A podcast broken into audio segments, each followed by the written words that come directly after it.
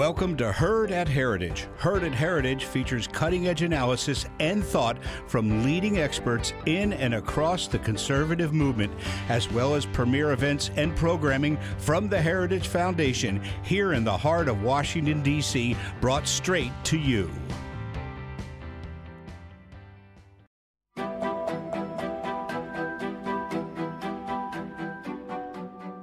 Joining me today is Sam Gregg to discuss the uh, important question of what it is American conservatives should actually be conserving. Sam Gregg is a visiting scholar in the B. Kenneth Simon Center for American Studies at the Heritage Foundation, and he's also a distinguished fellow in political economy at the American Institute for Economic Research. Sam, you've just written a paper for the Heritage Foundation titled Why the American Founding matters for American conservatism. So let me just put that to you in the form of a question. You know, why does the American founding matter uh, for conservatism? Is that is that the right framework, or uh, do we miss other frameworks if we go in that direction? Well, thanks, Richard. I, I think it's true to say that anything that is trying to present itself as American inevitably has to try and show that it is in some way connected to the founding. And that includes conservatism in America. And there are two reasons for this. One is that whether people like it or not, it's, it's very clear that legitimacy of ideas in America depends in some way upon your ability to show that it is somehow linked to the founding period, founding ideas, founding texts, founding documents. Because those are the things that essentially give meaning and definition to the United States in a way that you don't find in other countries. Other countries like France or even Britain are defined by uh, specific types of histories, specific customs, uh, what you might call narratives about their identity as peoples often viewed in terms of conflicts with other peoples. But America is different because its identity is located in its ideas, its specific ideas that came about and were flourishing at the time of the founding, and that very important period in which America first emerges as a distinct country, as America, as opposed to Virginians or people from Massachusetts or whatever it happens to be. So that's one reason I think it's very important. Yeah, with, uh, just think about the time span of the American founding. You know, roughly early 1760s uh, through 1787, 1788, the ratification of the Constitution. What ideas uh, define this period, and what what what can we identify as sort of the essence of the American founding that that conservatives must defend now in you know much different circumstances? Well, there's a lot, but let me just identify three sets. Uh, one is the particular political order of American constitutionalism.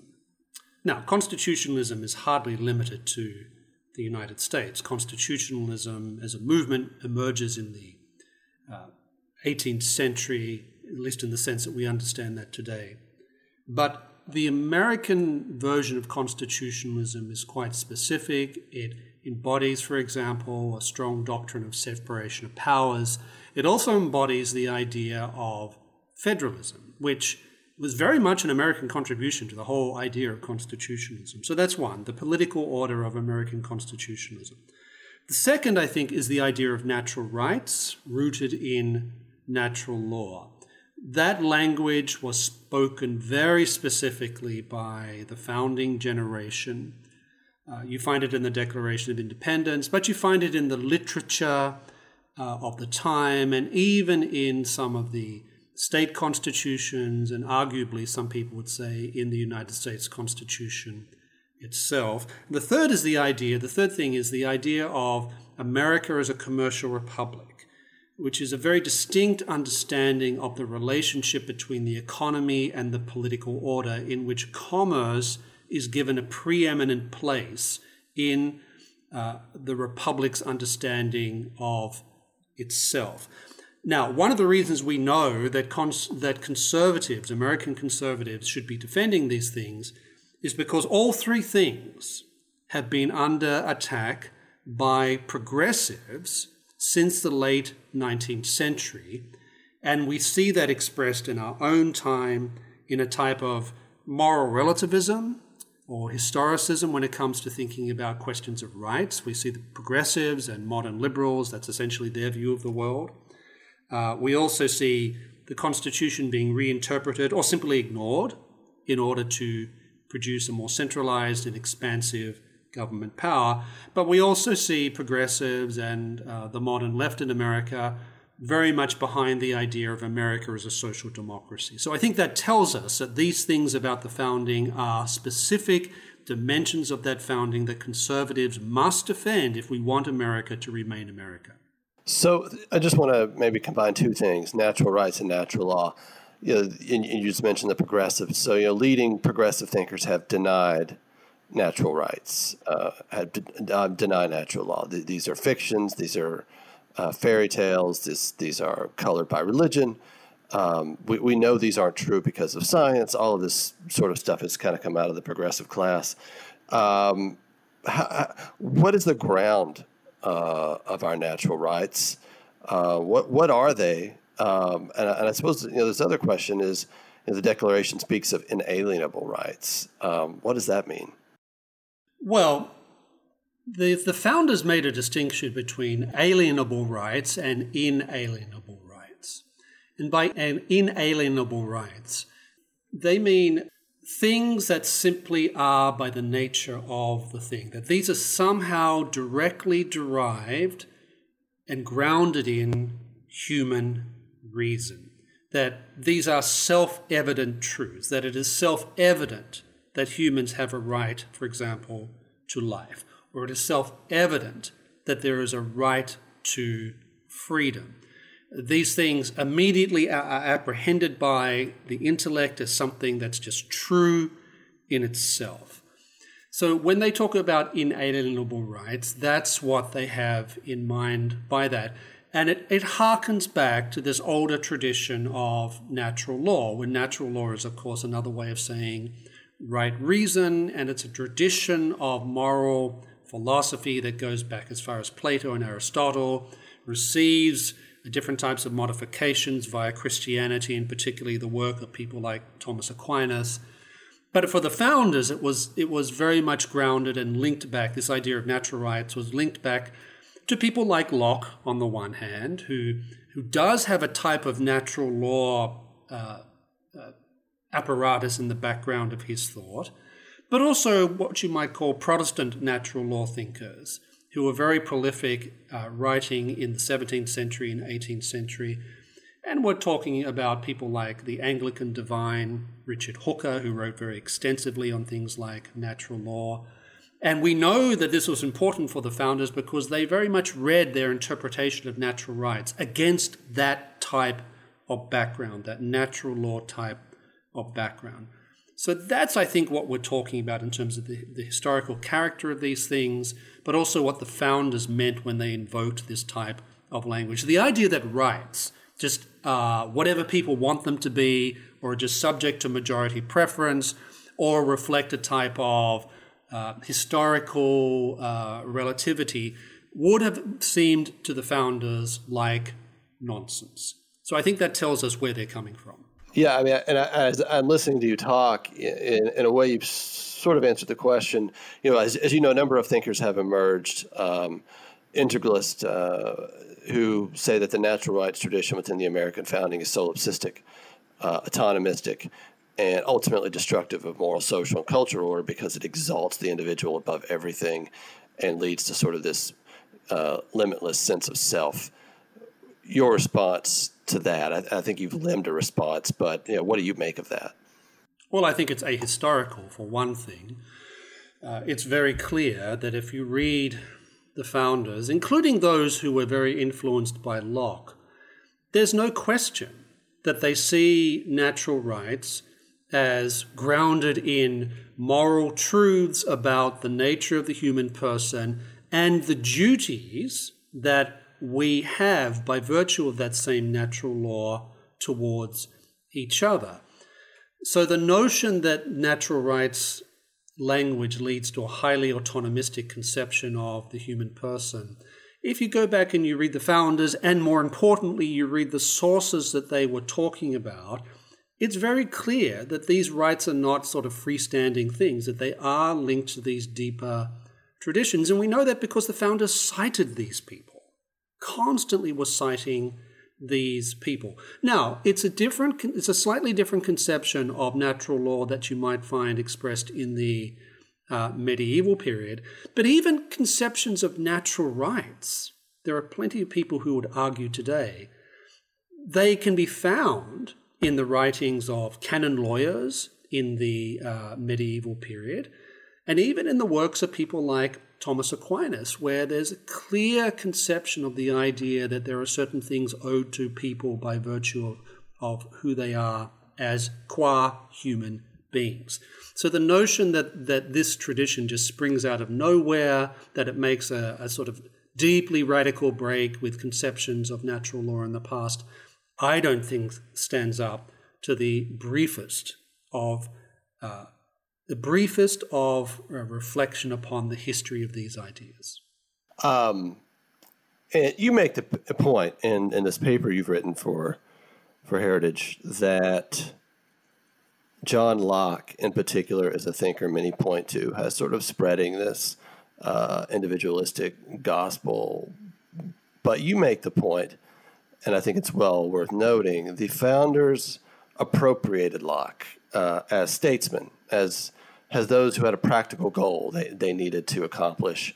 They were not trying to bring his entire philosophy in uh, to the extent they even understood it or knew about it.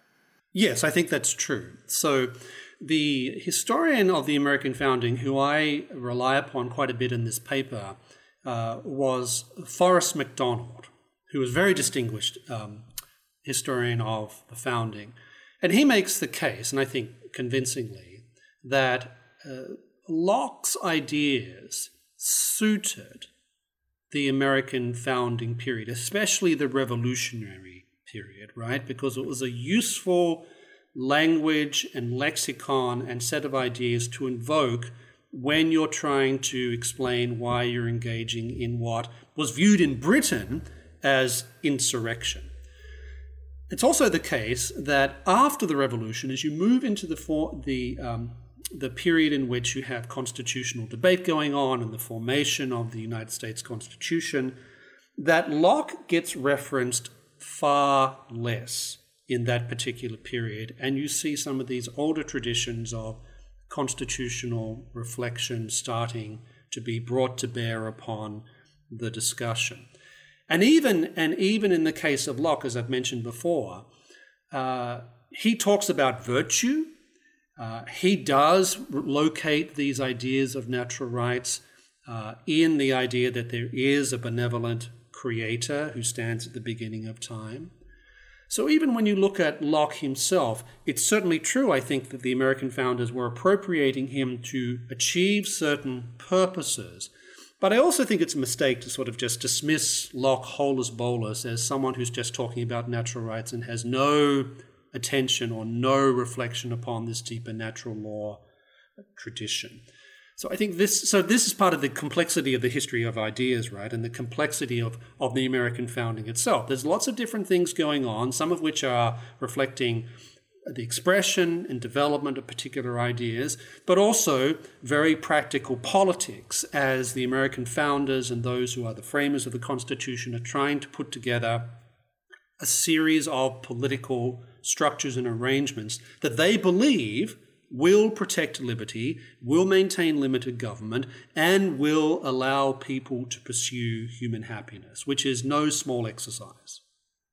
No, I, I wanted to think. You know, we're talking about American conservatism here, um, and you know the relationship with the American founding. So let's move into the Constitution itself. But uh, how should American conservatives think about that translation between the, this conversation we're having about natural rights and a written Constitution, and thinking about what it means and what it protects? Well, um, you know, if you look at the Constitution itself, the language of rights is not particularly invoked strongly. You don't find explicit references to uh, natural law.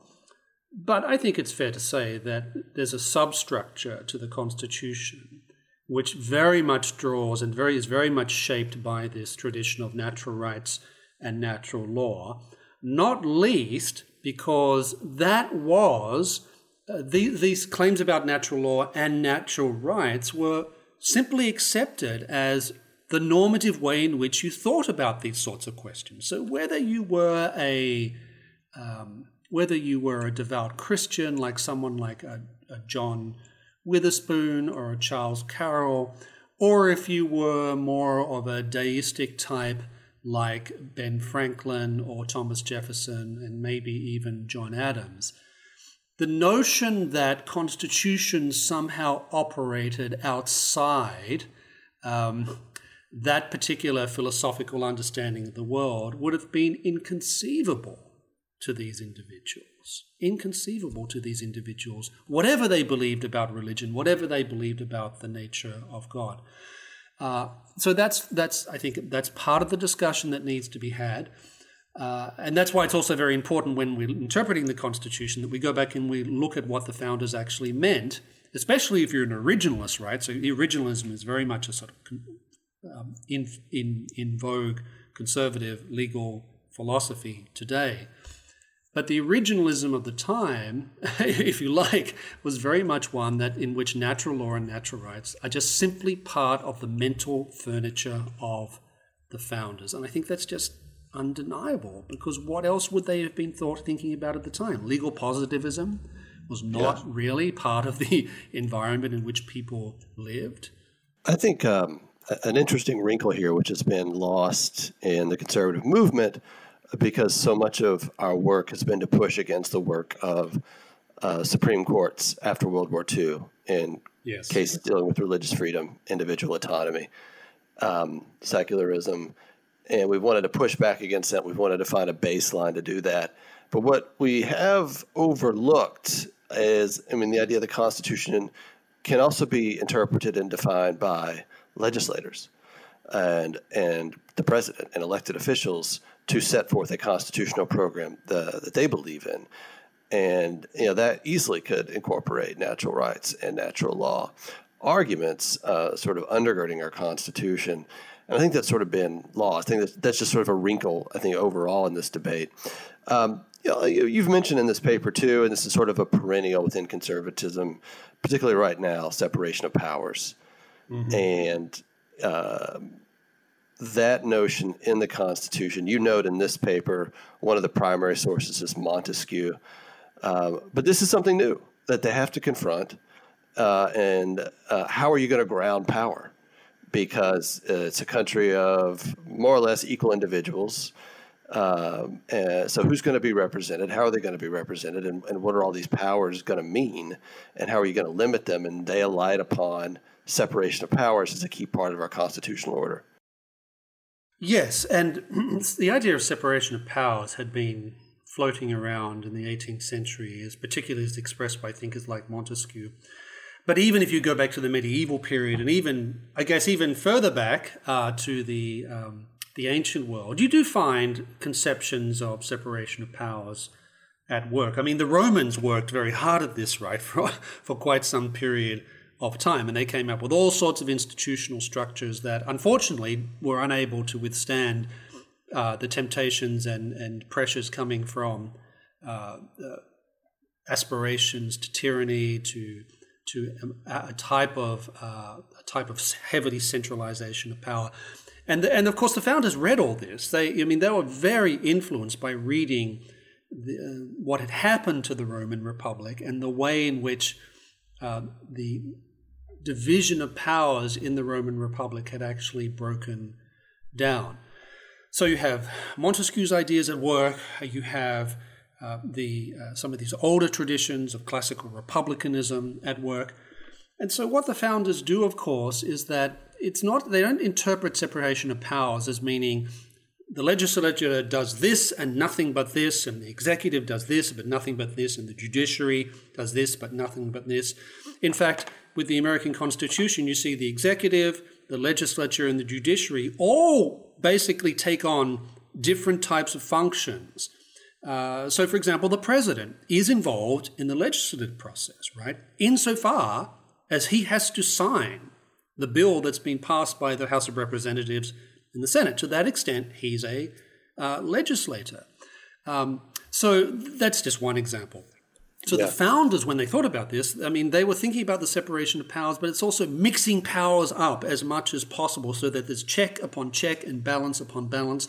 And to which, of course, they added the whole federalism dimension, which introduces a whole nother level of checks and balances between the federal government and, of course, the governments of and legislatures of the states you know, progressives, and I think Woodrow Wilson was the first to articulate it, and, and just shocking detail, have argued that this is a mistake.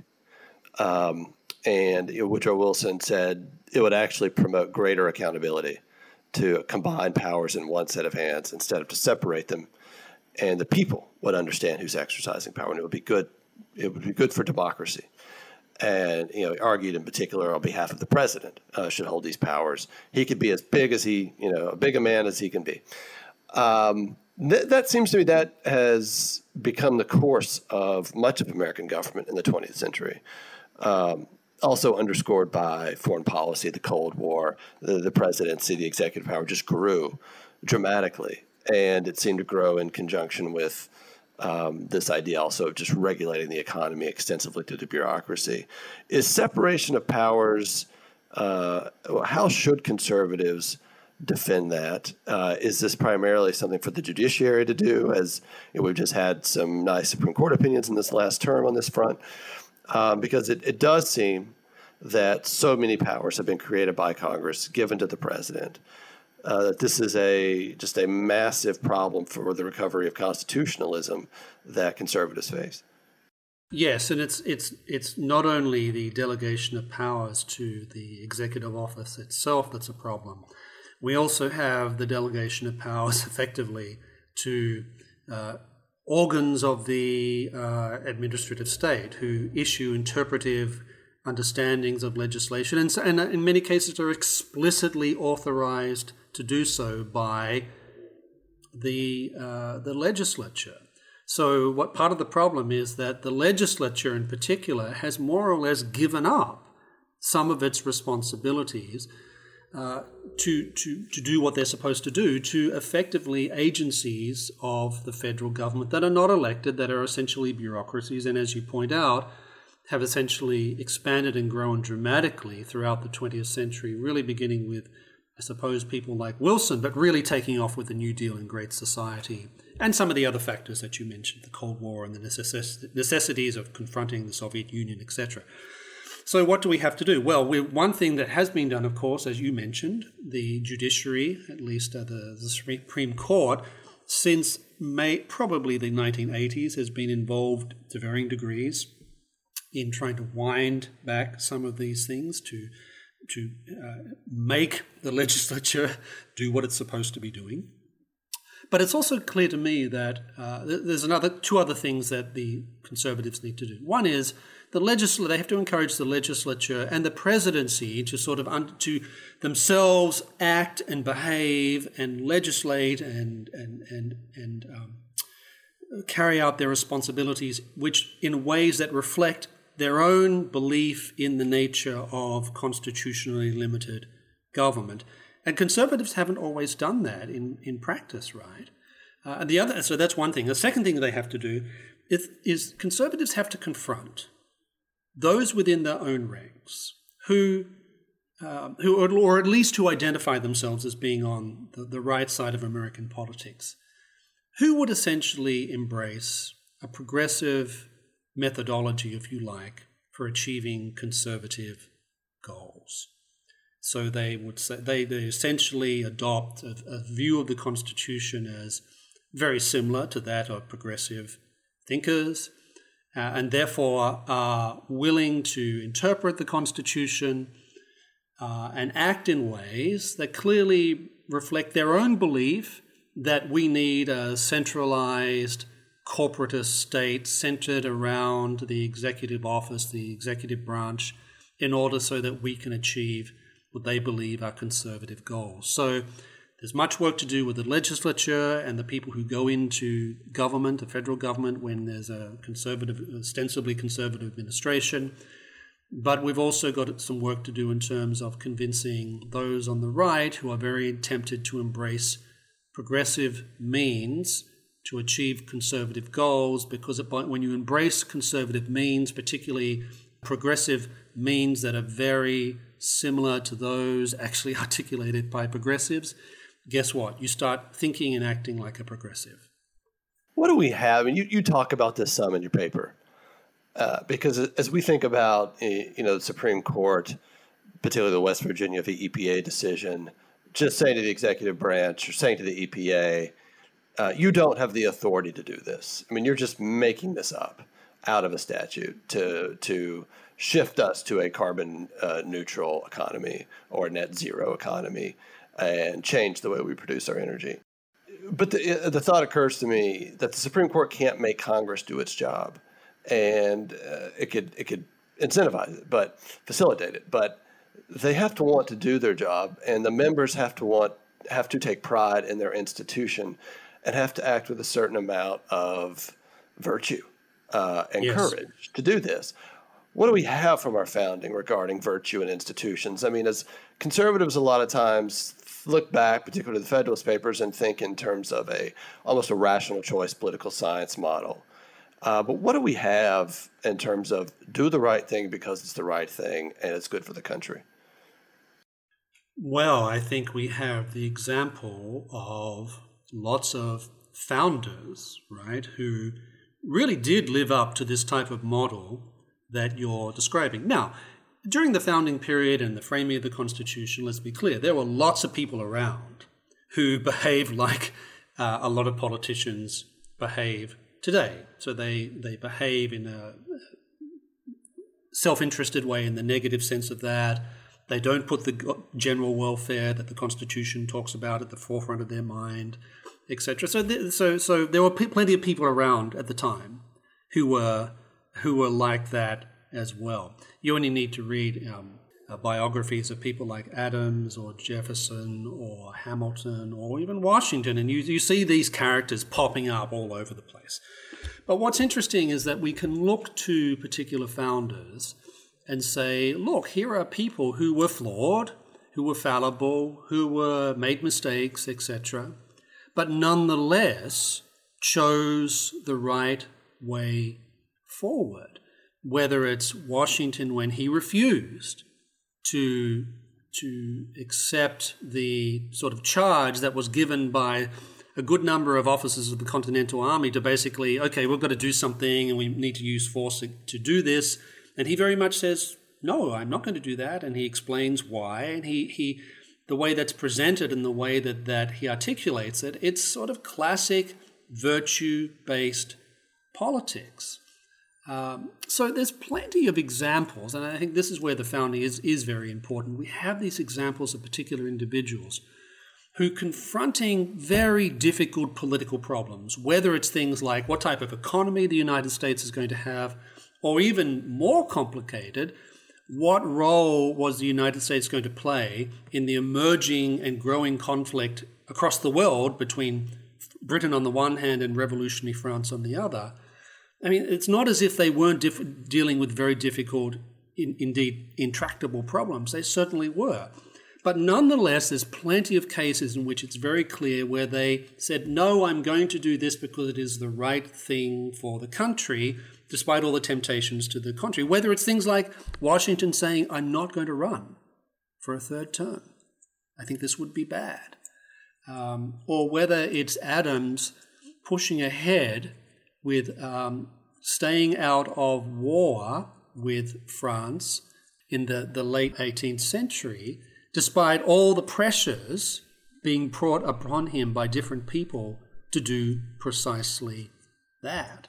Or, and, and even more broadly, the way in which some of the founders used their position to talk about what they thought the Republic should be. If you read, for example, Washington's farewell address, or if you read the correspondence between Adams and Jefferson, it's pretty high minded stuff. It's grounded in reality, I would argue, but it's pretty high minded stuff, and it shows us, it gives us direction about how American political leaders, despite all the same pressures that exist today, were nonetheless able to project a virtue orientated understanding of the role of politicians and legislators in the body politic.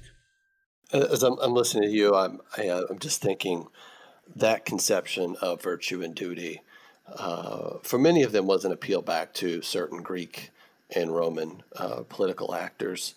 Uh, the Federalist Papers, famously, uh, they, they take three men Alexander Hamilton, James Madison, John Jay take the pen name Publius to explain their handiwork. The debates between the Federalists and Anti Federalists take place between them taking various pen names from primarily the Roman uh, political uh, history. Uh, um, that conception of of virtue is one that seems very foreign to us. I mean, not just the appeal to classical Republican virtue at times, but uh, a modern republic that's become very secular and accepted a lot of claims, uh, seems to be accepting a lot of claims that are boundless in terms of human morality. Um, that's a difficult path back, but it, it seems to me it's the one that has to be made if we're going to breathe life into this country again. Yes, and the founders, as, as, as you point out, they explicitly drew upon these sources from the past. It's very difficult to underestimate just how much the founders were influenced by reading uh, Roman and Greek historians, Roman and Greek philosophers, uh, because they were they they looked back to these people as individuals who were grappling with very similar problems to their own time, and in many cases, of course, failed. Right, the Roman Republic failed. Uh, the Athenian Republic eventually, uh, the Athenian democracy, I should say, eventually sort of came apart, and they had the criticisms as well of the of the Greek and Roman period, but nonetheless, they they looked to these figures and said there is much that we can draw upon here that is good and important and extremely, extremely uh, pertinent to our times and the challenges that we face. And I don't, you know, if, if you're an American conservative, uh, I don't think you have much choice but to look back to some of these traditions and then try and bring them to bear upon the present. Now, it won't be exactly the same. Some of the challenges are different. The economic life is somewhat different. Some of the political pressures, both domestically and externally, are, are simply different from the time of the founding and others. But nonetheless, uh, there is much wisdom that we can learn from these, these figures and the people that they learned from as well. I mean, this is one of the great things I, I always think about um, someone like Edmund Burke, for example. So, very much committed to liberty, committed to limited government, constitutionalism, etc., but understood the importance of drawing upon the wisdom of the past and the dangers of disdaining it or pretending that somehow, well, there's really nothing, nothing in the past could possibly be of interest or relevance to us, so we just need to get on and do our own thing. I think the conservative instinct is to look back to those traditions acknowledge the flaws, but also draw upon the things that they believe, the conservatives have recognized, are truly perennial, are truly timeless in the type of wisdom that they can convey to us in the present. Some uh, have said, uh, Scott Yenor, um, David Azerrad, among others, uh, that the hope here for recovery of virtue has to come through Americans recovering and reinstilling, reinstilling uh, Protestantism and you know what they think what they would call Protestant morality. Uh, what do you make of of those sorts of calls? Well, uh, it depends what they mean by that, right? So if they mean a type of generic Christian yeah. morality, if that's what they mean, uh, then uh, sure. But it's important to recognize, partly because a lot of those claims are, are, are not necessarily dependent upon accepting the claims of Christian revelation, right? Because most of these things are also recognizable and affirm- affirmable by uh, right reason, by the tradition of natural law. Uh, but, but part of the issue, of course, is that we don't live in a country that is dominated by uh, mainline no. Protestants, right? Mainline Protestantism is collapsing everywhere in the United States precisely because they've rejected so much of their own traditions about these sorts of things. So, to my mind, um, it, and it's very difficult when you're to appeal to some of those things, those traditions, when there are large segments of the country, not necessarily majority, but a, a, certain number of people in the country, particularly at the level of elites, who simply just don't accept these things. Um, so it seems to me that that's it's one thing to talk about that, and a lot depends on what you mean by that. But I would argue that perhaps more importantly, we need to rehabilitate the idea of natural law.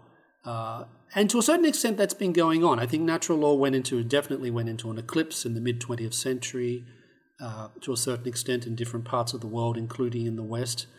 But we're also learning now that it's it's that the type of positivism and relativism that replaced it in many parts of the legal economy and the way that a lot of political thinkers and philosophers thought about the world, um, it turns out that it's not it's not particularly stable. it turns out that it's it's it's in flux and it doesn't provide you with stable foundations. So it seems to me that um, and this is also a challenge for conservatives, right? Because there's a whole tradition, conservative tradition of skepticism, that people who say they're, they're conservatives because they're skeptics, because they just don't think that we can take truth claims particularly seriously. But it seems to me that if we're going to be um, bringing back a type of consensus about the types of moral questions and moral issues that need to be sort of, sort of more or less settled if you're going to have a republic. It seems to me that the tradition of natural law, and, and that includes, by the way, the tradition of natural rights, needs to be made much more part of the overt conservative lexicon. Because if you don't, I think you're either ending up with a type of fideism, or on the other hand, with a type of skepticism and pragmatism, and neither skepticism nor pragmatism are frankly capable of resisting the type of very strong claims that progressives and modern liberals are making today. Thinking about political economy here, so changing gears, uh, what could we appeal to? Uh, many say what comes out of the American founding is a Hamilton state directed program, uh, centralized finance, to empower a fledgling nation uh, to to become great and powerful. Uh, what what is our tradition here? Is there something precisely we can identify uh, for conservatives to think about as they uh, engage in contemporary debates? Well, the first thing I'd say is that any state or republic or or new country is bound to have um, circumstances in which there are going to be some institutions that are set up precisely because they don't exist, right? So you need to set up a um, an army. You need to set up a judicial system that reflects the fact that you are that, that that is that reflects the fact of a new country that has just come into existence. These things just don't spontaneously pop out of nowhere. You need to do that. And I think that's important when we're understanding someone like a Hamilton and and the and the first the, the Washington administration as a whole. That they're, they're in the business of trying to set up some institutions that they think are necessary for the the life of this republic, right? So that's the first thing. The second thing I'd say is that, I mean, I think that the interpretation of Hamilton as being this sort of grand centralizer, etc., is is uh, highly exaggerated. It, it shows up in things like his view of tariffs, right? So he's often cited as well, you know, this is why we need to be protectionist. And of course, the real argument is well, no, I mean, most of the tariffs and protectionism he's talking about are a form of revenue for the federal government. There's no income tax, right? And the things he's talking about protecting in terms of industries are generally related to things of military necessity. And free traders have always recognized that national security is a legitimate exception to the free trade rule. But leaving all that aside, I think the general vision that comes out of the founding is not one of agrarian yeomen who live on small farms, and, and, and the United States is basically this agricultural um, utopia. And you find traces of that, and sometimes articulations of that, in the writings of fig- figures like Jefferson. The vision that comes out of the founding is that the political economy is one of a commercial republic. That's very clear. Uh, and that's the vision that eventually triumphed, I think. We did not, America did not become this sort of, it, it moved very quickly in the direction of um, sophisticated finance, uh, industrialization, etc. And those parts of the country that did not do that, uh, most particularly the South, where, of course, slavery prevailed and was basically where slavery in the cotton industry became essentially a, the, the, the, one industry, um, those are the parts of the country that fell behind economically very quickly. But in terms of political economy, it seems to me just clear that a commercial republic is the vision that triumphed. Certainly by 1800, I think that's the vision that triumphs. And that is the vision that informed the development of the republic, certainly all through the, um, the 19th century, despite the Civil War and despite different things that progressives were doing at the end of the 19th century. In the beginning of the, at the end of the 19th century, and then with people like Wilson and the Great Society, you see a move away from this tradition of America as a commercial republic. And it seems to me that that is the type of political economy we need to, the conservatives need to be promoting today. One, because it's faithful to the founding, but two, I think it actually reflects a society like America where commerce has been given this particular status and importance because it is important, because it is it is the way in which economies grow, it is the way in which wealth is provided, and it is ultimately the way in which America becomes strong. Because if we don't have a strong economy that's based on markets, limited government, private property, rule of law, entrepreneurship, etc., you become weak. You become a weak country. Because the thing about social democracy is it's not particularly good at making countries strong. It tends to enfeeble them for the most part. What when we when we think about you know so this you know so many would argue you know um, someone like Michael Lind, uh, as you know, argues sort of Hamilton is sort of this master uh, theorist of the commercial republic and is putting together a plan. Uh, it's a centralized bank. It's the way we should sell land. It's uh, protecting manufacturing industries because that'll make us stronger and wealthier. Uh, and then, but he's the one that starts to articulate the idea of an American system and bringing that about. But I, as I as I think about his argument, it's almost sort of a sideshow, and it's a sideshow, I think, because you would agree with me on this. The level of intervention in the economy by the government right now is so dramatic. I mean, the percentage of GDP spent by the government, the cost of regulations to the economy, the extensiveness of that regulatory apparatus is so massive that it, it sort of makes these uh, arguments for like industrial policy or bringing back manufacturing jobs look puny uh, and re- really reveals how ineffectual they are. People just sort of think about the breadth of what we're dealing with. Yes, I mean, and that is a genuine problem today because we have, you know, the rise of economic nationalism where they're proposing more tariffs, uh, they're proposing industrial policy in parts of the country designed to protect, they believe, certain types of jobs, etc. But I mean, it is a sideshow in the in the sense that we are a highly regulated economy. Something like what is it, 35% of American GDP is controlled by the state in one form or another. Um, we're highly regulated. We have lots of industrial policy. The notion that America has been living in a sort of laissez faire world since Ronald Reagan was elected in 1980 is just, it's just nonsense. It just doesn't stand up to the facts.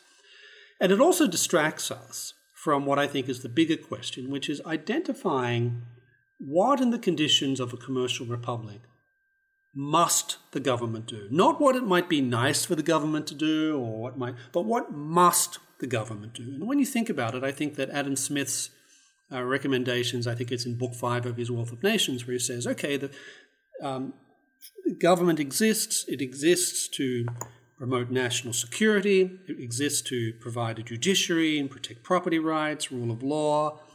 Smith is even willing to consider some forms of public education, but that's more or less it. Now, for a lot of people, they think, well, that's a sort of night watchman state, that's very limited. Actually, it's not. All those things are very weighty responsibilities. They are not cheap, uh, and they involve, um, they necessitate things like taxation, etc. Uh, but we're not even doing those things particularly well because government is is trying to tell people what should be taught in schools, or they're you know they're regulating different industries to the utmost utmost degree in, try, in trying to realize very specific goals. So, I mean, if, if, if, if we actually had a substantive debate on the right about what it is that government must do, what is absolutely necessary for, for government to do, that would be, I think, a much more constructive and clarifying discussion than the type we're having now, whereby uh, people like myself are arguing against other people who consider themselves or present themselves as conservatives but who want more government intervention up, up and beyond the huge amount of government intervention that we already have today.